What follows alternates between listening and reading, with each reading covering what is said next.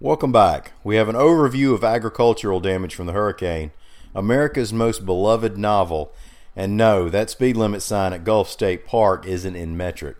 I'm Mike Morgan, and we're down in Alabama. We've mentioned that the damage Hurricane Michael caused to the cotton crop and timber in Alabama. Now, AL.com's Dennis Pillion has reported on a broader look at the agricultural damage we're looking at. Overall, the Alabama Cooperative Extension System is estimating that there has been $204 million in damage to agriculture. Houston County, that's where Dothan is, took about half those losses, or $101 million worth. Geneva County took a $39 million hit, and for Henry County, it was $30 million.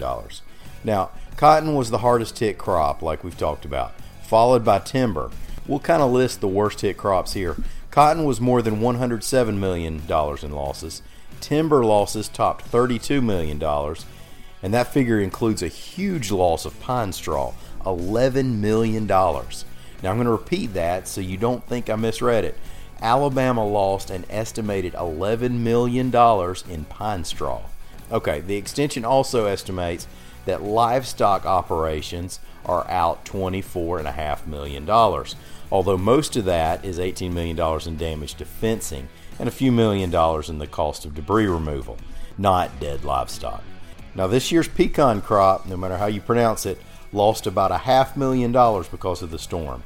But that industry may be hit harder next year as damaged pecan trees die. And since this damage occurred in the wiregrass area, you know there were losses to the peanut crop. The extension estimates the state lost just over $11 million in peanuts. Well, PBS conducted the survey The Great American Read, in which more than 4 million votes were cast nationwide over six months to determine America's best loved novel, reports the Associated Press. 100 book titles were included, and series such as Harry Potter were counted as a single entry. The winner probably isn't much of a shock, as To Kill a Mockingbird held the number one position in voting from the time the survey started until PBS held a series finale show on Tuesday. Now, this is news here because Mockingbird is an Alabama novel, of course. Late reclusive author Harper Lee published her story in 1960 of a black man who was falsely accused of assaulting a white woman. It won her a Pulitzer Prize and led to the motion picture starring Gregory Peck. Others in the top five are the Outlander series, the Harry Potter series, Pride and Prejudice, and Lord of the Rings.